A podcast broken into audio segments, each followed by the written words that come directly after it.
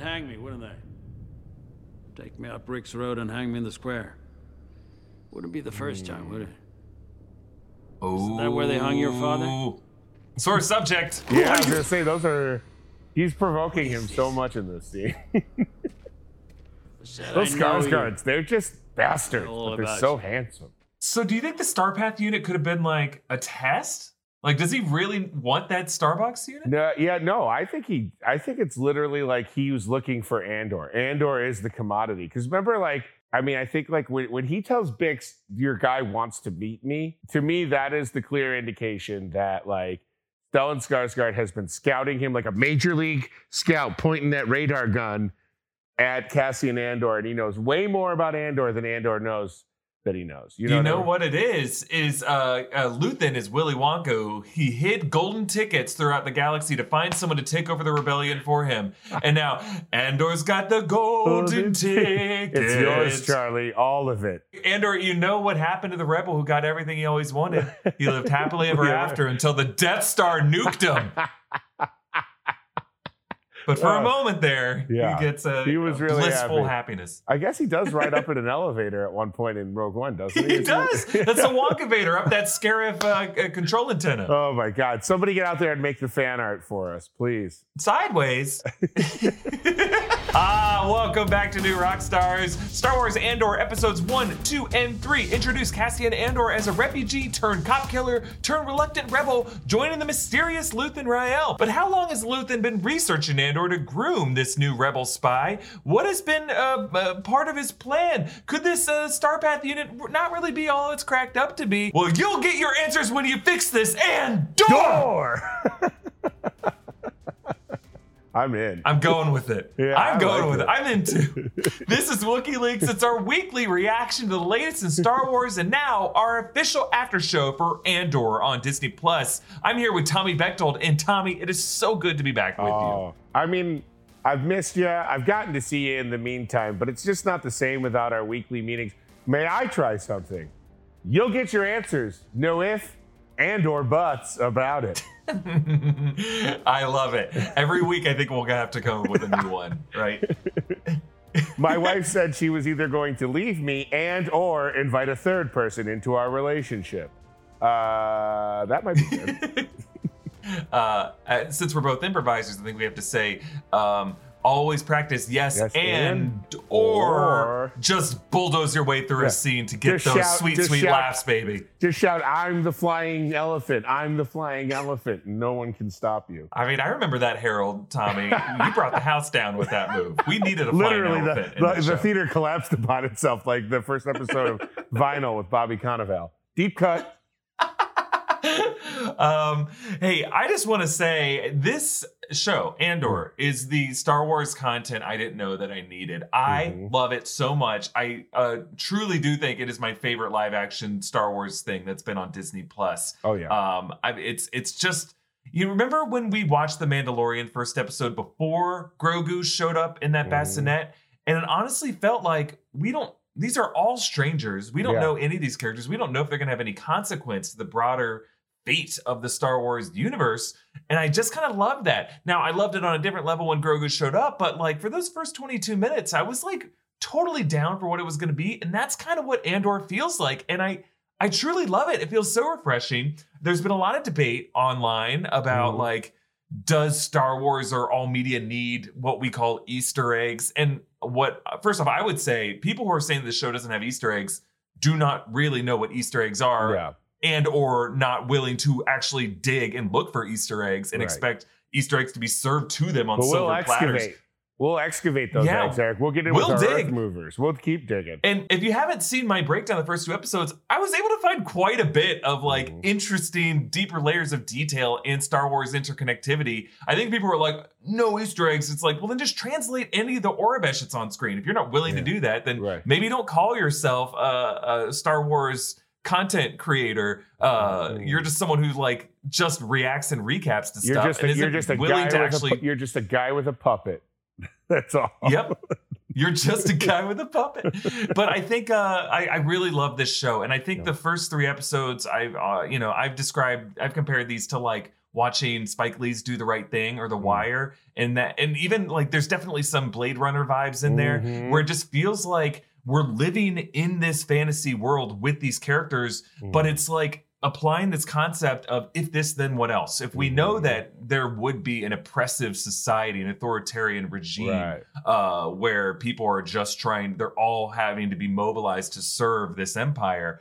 How would people on the lower rungs of society get by in these transactional relationships where everyone just looks at something in terms of their bottom line, uh, where people are worried that they're going to be cracked down on by their superiors? The idea of private security, it, re- it reminds me of in Aliens, the Weyland Yutani Corporation, of just Mhm. outsourcing um, outsourcing security uh, Yeah. out in space it's just fascinating to see like what corporate grunts how they how they Yeah. approach their jobs just you know? pri- private private sector empire workers that are like yeah we're just like like like people that like it reminds me like analogously to people in like that over trump up their jobs in the real world like it's like these guys probably like go to like parties and they're like i work for the empire adjacently through a private security company uh, yeah uh, and and in a, in a way, in this kind of society, everyone works for the empire. Right, You right, know, unless you're a rebel, you are Right. somehow feeding the empire machine. right Um, so it's just interesting to see how this has affected everyone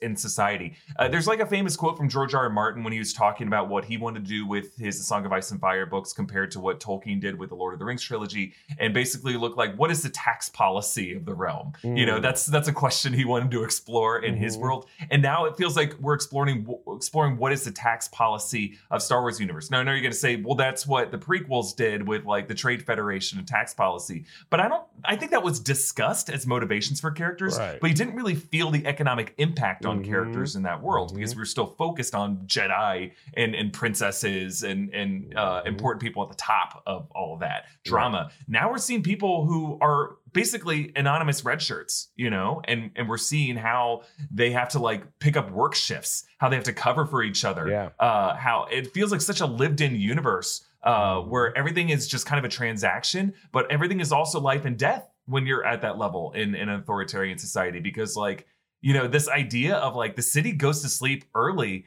And so you have to have an alibi squared away because like Mhm. your every movement can be tracked. But what's interesting is it's not always tracked. Like this private security, it's like they have to like uh, bully each other into looking Yeah. at the flight logs. Yeah. And he's like, it's gonna take me all night to do as that. any it's the same as any company you got a few people that are like barely do their job and when you barely do your Right. job then what's expected versus what's delivered are two very different things you know like This is like the first Star Wars show where it's really seemed like people are actually lazy at their jobs, like Mhm. uh, in an actual realistic level of la- laziness. Mhm. We've seen lazy stormtroopers before, Right. but we kind of like scoff at that because it's like, why wouldn't you?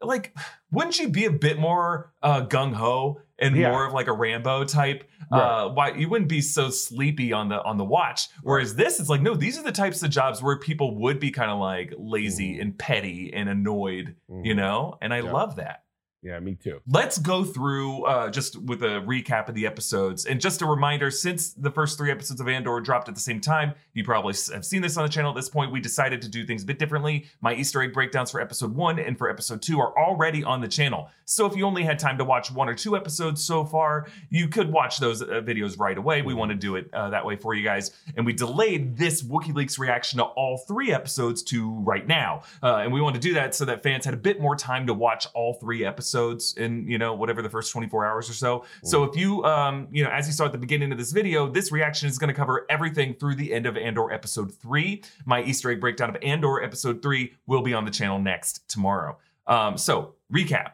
Episode one takes us back to 5 BBY. This is five years before Rogue One. And as I pointed out in my breakdown, it's interesting that they put BBY on Mhm. screen. That's not something that Star Wars commonly does. And I go into why that's important in the breakdown. But uh, Cassian Andor is on the planet of Morlana 1, and he's searching in a brothel, which is just a fascinating setting to be in in Star Wars. Mm. Uh, there's been a lot of headlines about like, oh, finally Andor acknowledges the existence of sex in Star Wars, which I think is just like an overstatement. Yeah. Like because like obviously uh, there are characters who are, who are hooking up having sex. yeah Le- uh, or, uh, uh, padme is pregnant Right. So we know it, it happened there. I understand we didn't show it on screen, but there's also been like expanded uh, universe literature. There's been other literature Solo, that a is Star canonical. Wars movie implies that like there's like you know whatever. Right, right. I mean, just the existence of like Twilight dancers and Slave Leia, like we know that sex is happening on Jabba's pleasure yacht. Like there's there is sex in Star Wars, uh, but uh, I'll admit on Disney Plus, this is the first time where it's been so explicit. You know, the fact that uh, a brothel is there, and uh, it just feels like so noir in a way that Star Wars rarely is. Mm. Uh, and he's searching for a Kenari girl that he claims is his sister,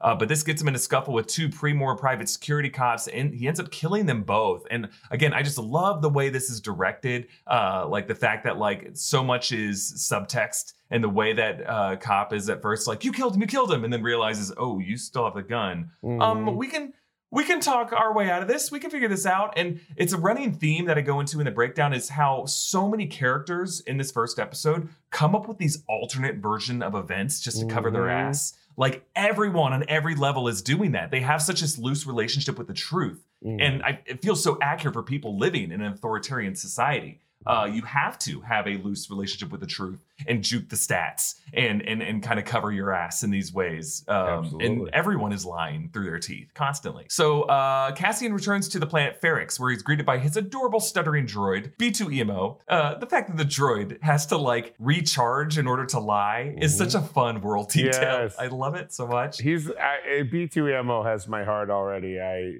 Yeah. dear God, release the merchandise. Uh, I need them. I this.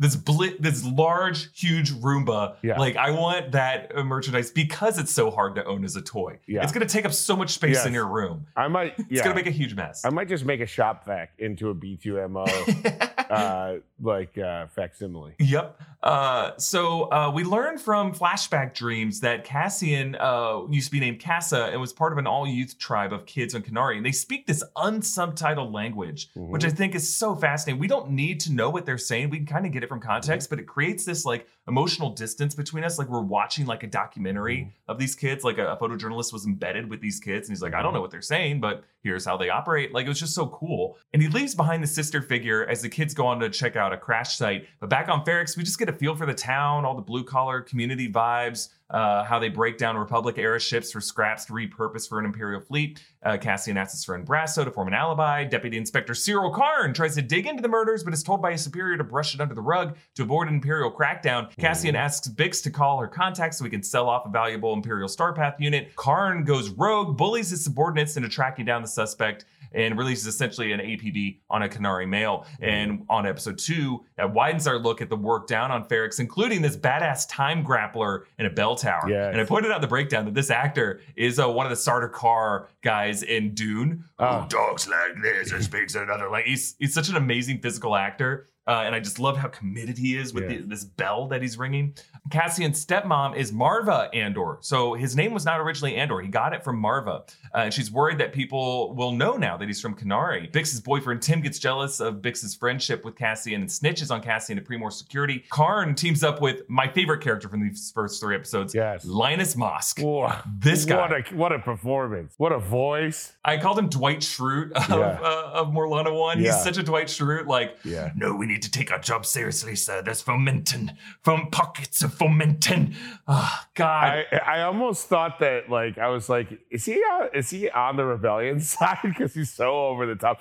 He's yeah. so We need more men like you, sir. You're doing it the best, sir. I wish we could all do it like you, sir. I'm on your side completely, sir. Pew pew pew pew pew pew pew. But doesn't it make sense that um, people in Pre-Mor security, private security, would have a guy like this? Oh, yeah. Like, uh, kind of like a volunteer sheriff, essentially, who's like so gung ho. It's the it's the guy eh, that runs security at like a local like carnival that like deputizes himself. Like he's like, you know what? Yeah. I'm gonna take this job way too seriously. I'm gonna bring like pepper spray, six flashlights, and like put like a put like a like a squirt gun in a gun holster and walk around like this all day. It's that Yeah, guy. he's uh, a major uh, community watch volunteer absolutely. vibes from this A guy. lot of Karen, big, Um, big Karen vibes. perfect casting Yes. and like he's older too Yeah. which is great because Yeah. he's a guy who's like missed opportunities in the past and has just got all this like Yeah. old school, grandfathered in, Yeah. institutional knowledge, like made no friends after on the force for 20 years. Yeah. Uh, real piece of work. Yeah. And he's played by the actor from Chernobyl. A lot of Chernobyl actors, including Mhm. obviously Stellan Skarsgård, but Mhm. he's played by the guy who plays the coal miner who they make us uh, go dig the trench underneath Mm. Chernobyl, and he Mhm. strips down naked. This and he also is in uh, the Batman. He plays Commissioner Pete Savage in the Mhm. Batman.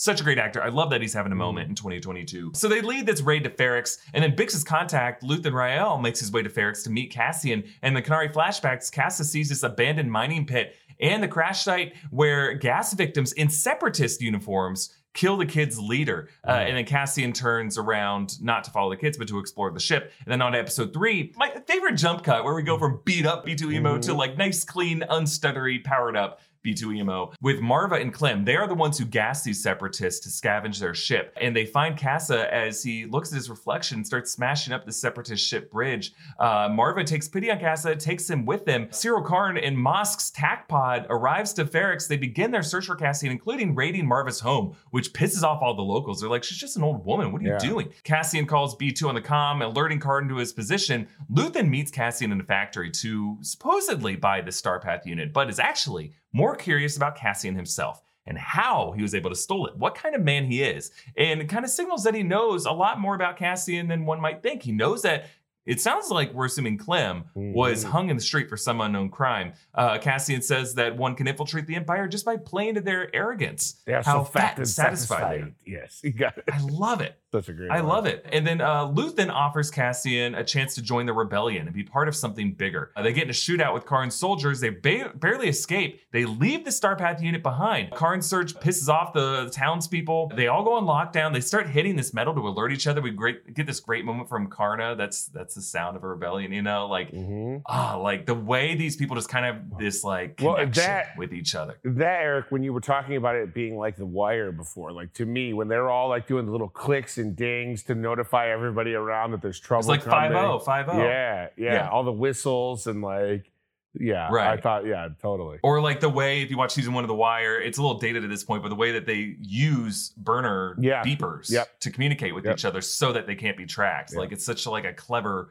world building detail. Um, so Bix gets cuffed. Tim confronts the soldiers. They shoot him dead. Yeah. Uh, Brasso and the other townspeople begin to riot, sabotage an attack pod. Uh, it's pretty cool to see it all fall apart so fast. Mhm. Luthen, Cassian rig an empty speeder into a bomb, humiliating Karn. Luthen escapes with Cassian, and their departure from Ferrix crosscuts with the uh, flashback of Marva taking Kassa off Mhm. Kenari. And I just love this final sequence with all the music. It was just so beautiful to see uh, uh, uh, Cassian is essentially someone without a home.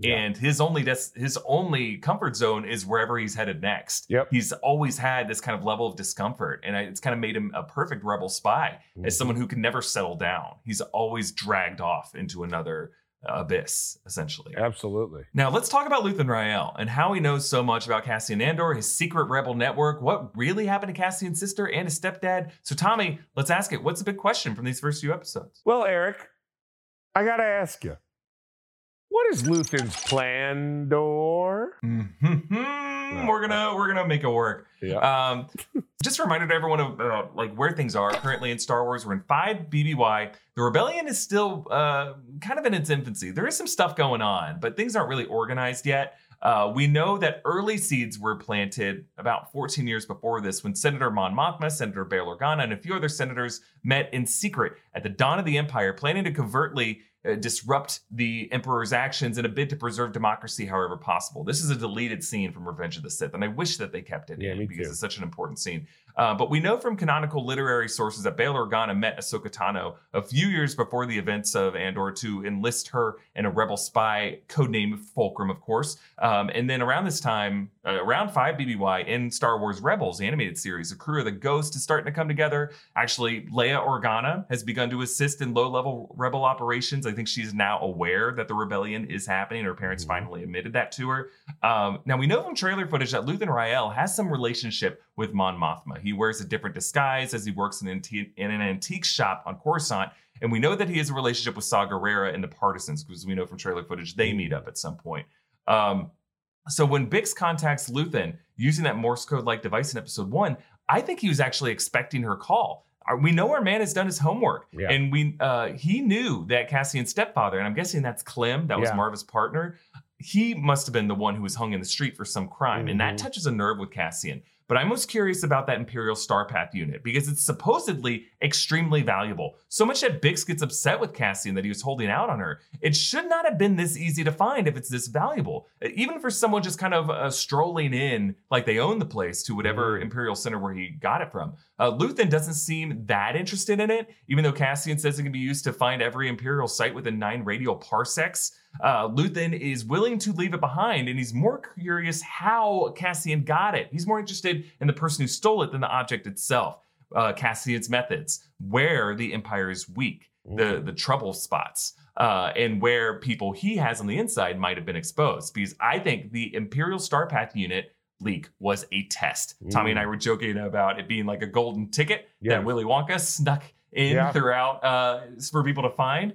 I think there might be some truth to that. I think Luthen has a mole inside the Empire who leaked the Starpath unit with data that Luthen might already know. That's why he was willing to leave it behind. Mm. I think this was a test to see whether a criminal like Cassian could be skilled enough to steal it. And whoever reports back to Luthen saying that they found this golden ticket passes that preliminary test. And now Luthen is curious what methods Cassian used because he's part of a very uh, discreet and carefully orchestrated plan to recruit people. It's hard to recruit people for rebellion because you don't know who you're talking to. Right. So you have to have people who who come to you essentially and start to steal stuff. And how do you do that? You have someone on the inside leak this stuff for them to find.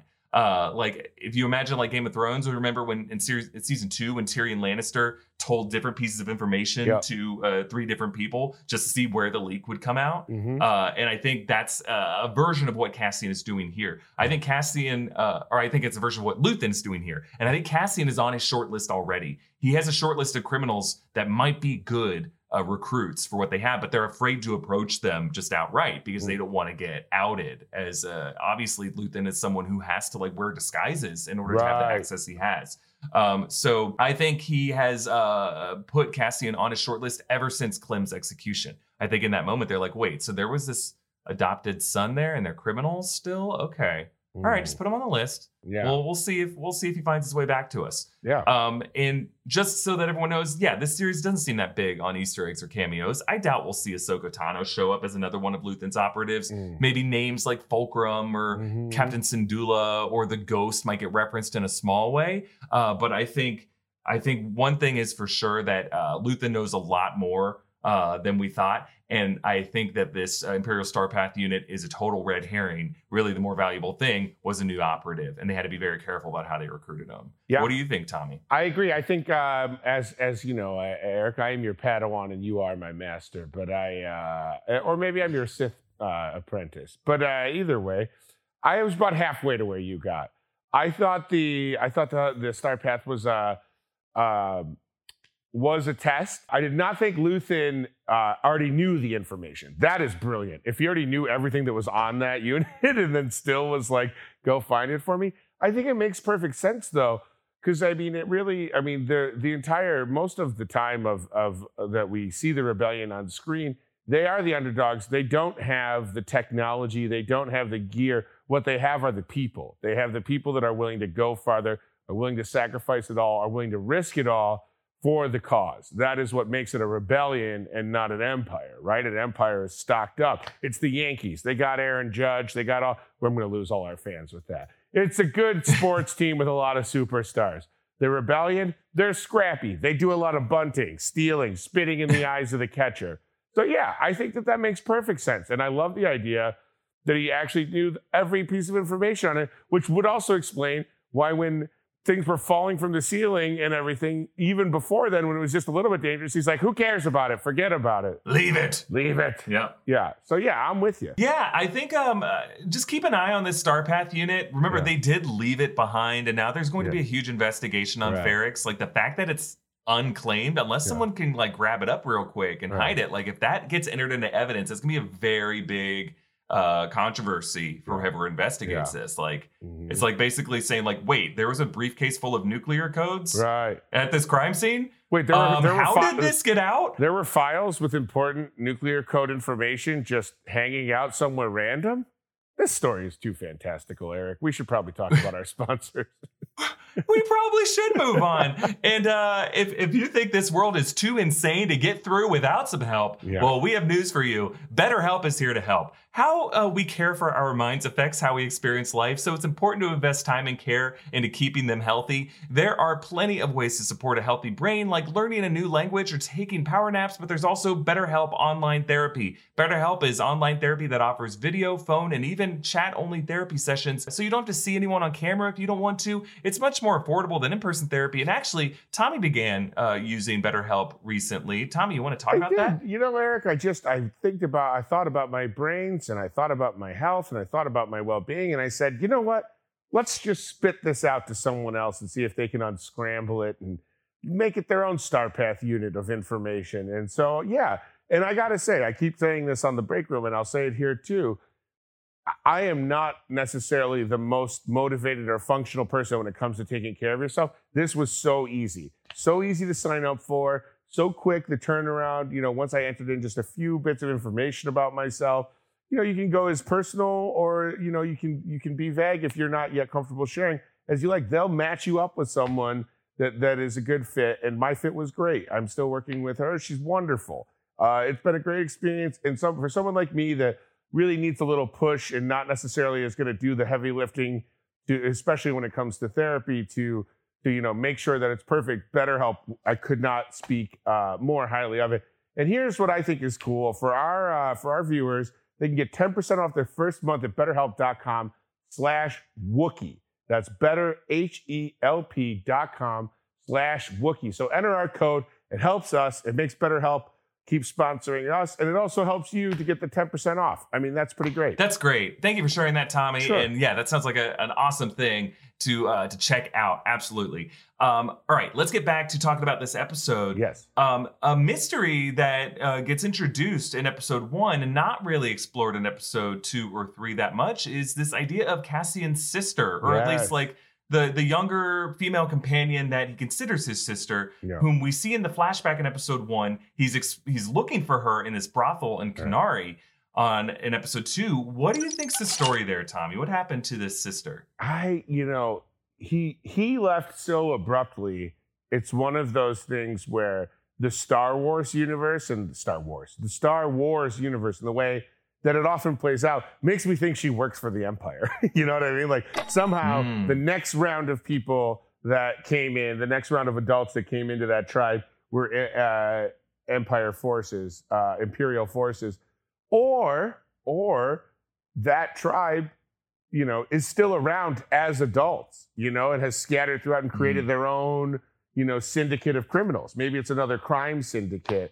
I think there's so many fascinating ways for it to go. And you're right, it was kind of left to marinate after the first episode. You know, we, we won't get to know until we get to see future episodes. But yeah, I, I mean, you know, it's it's it's a it's a curious thing. I I tend to be more I tend to be inclined to predict she is probably with the Empire, but uh, that's just my personal prediction. Yeah, you know, it's interesting. This is really the inciting incident. Like, Yeah. up until this point, Cassian could have lived his life in relative. Uh, I mean, he was a scrapper. He was a, you Right. know, uh, he had like a criminal record. But this is a moment he outs himself as being from Kenari. Mhm. And that's what, like, causes people to find him on Ferrix. He accidentally kills two cops. Like, that's. Mhm. This is the inciting incident. He made he slipped up. Yeah. He made the mistake of going to look for his sister. So this is a very very important thing to him Yep. that he finds her. Yep. Uh, and I I think even though the it seems like the plot whisks away from that, I think that is going to be his guiding principle that the this season absolutely must readdress.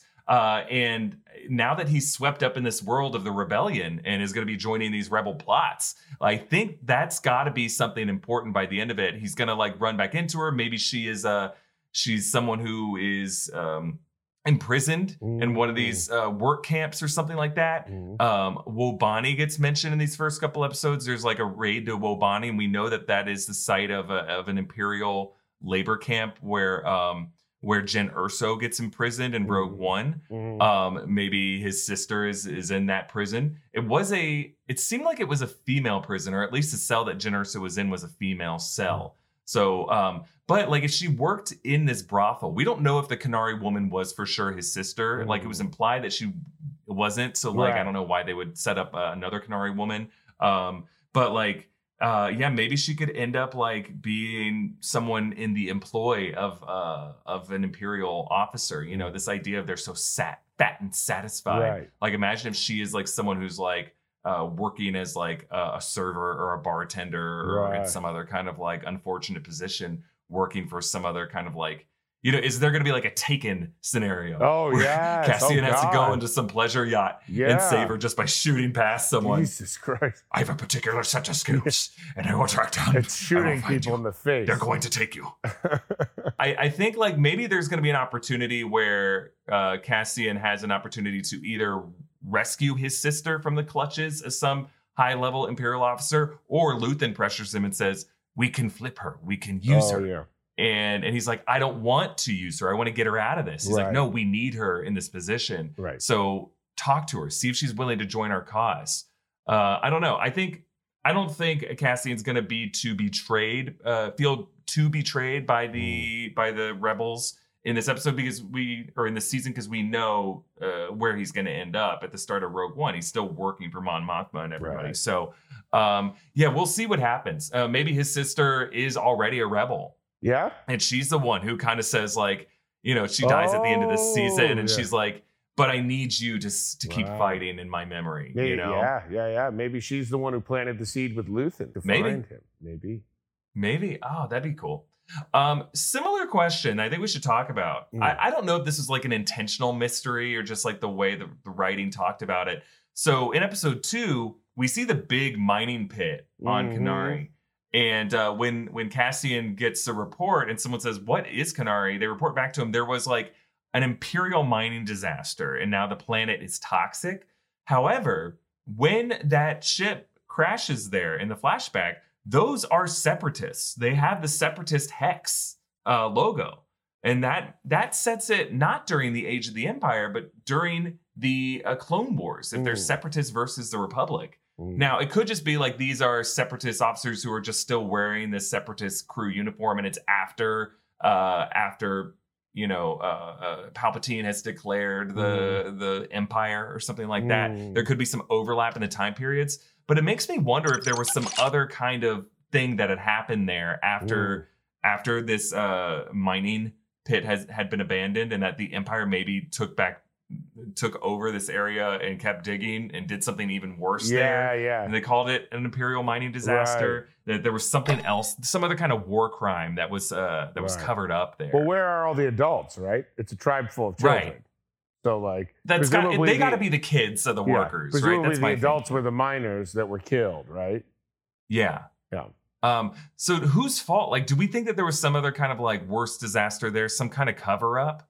Yeah, there's or more to that massacre. story? Maybe, maybe you know, maybe the miners Yeah. were rising up, or maybe you know, this show is so so grounded. Maybe it was like they tried to unionize or something. You know, not to like maybe it was like they they wanted better wages in the empire. Some overzealous imperial officer just mowed them all down, and then they were Yeah. like, "Oh, these kids." And like you know maybe they maybe or maybe they didn't know about the kids or whatever or they or they just abandoned the kids there and then they were like it's toxic so nobody goes to look and, Oh, and sure. research what they did Yeah. I'm super curious to see what this ends up being. I think there is more to the story of what happened on Kenari and the fact that so few people know about Kenari. I think Yeah. there was like kind of a ministry of truth deal that they kind Mhm. of like put up a cover story in any kind of records people look up on Kenari. It's like, well, then, uh, if it's not in the archives, it must not exist, right? Right. Like, I think there's like a situation where the, the archives were like adjusted. Right, right. And one thing that I would love to see explored on the show is how information is controlled. And it Mm. seems like, you know, we're going to be meeting the ISB, Anton Lesser's playing a character, you know, like that's I think the whole idea of how information is controlled in this empire is is finally going to be explored in Star Yeah. Wars and I and I can't wait for that. Yes, indeed. We will leave it there for this episode of WookieLeaks. And again, Alright. my Easter egg breakdowns for episode one and episode two already on the channel. Go check those out if you haven't already. Breakdown of episode three is coming tomorrow. So I'll get into all the details that you missed from that. You can follow Tommy at Tommy Bechtold, follow me at EA Voss, follow New Rockstars, and subscribe to WookieLeaks wherever you get your podcasts. Subscribe to New Rockstars. Thank you for watching, and We, We have have spoken. spoken.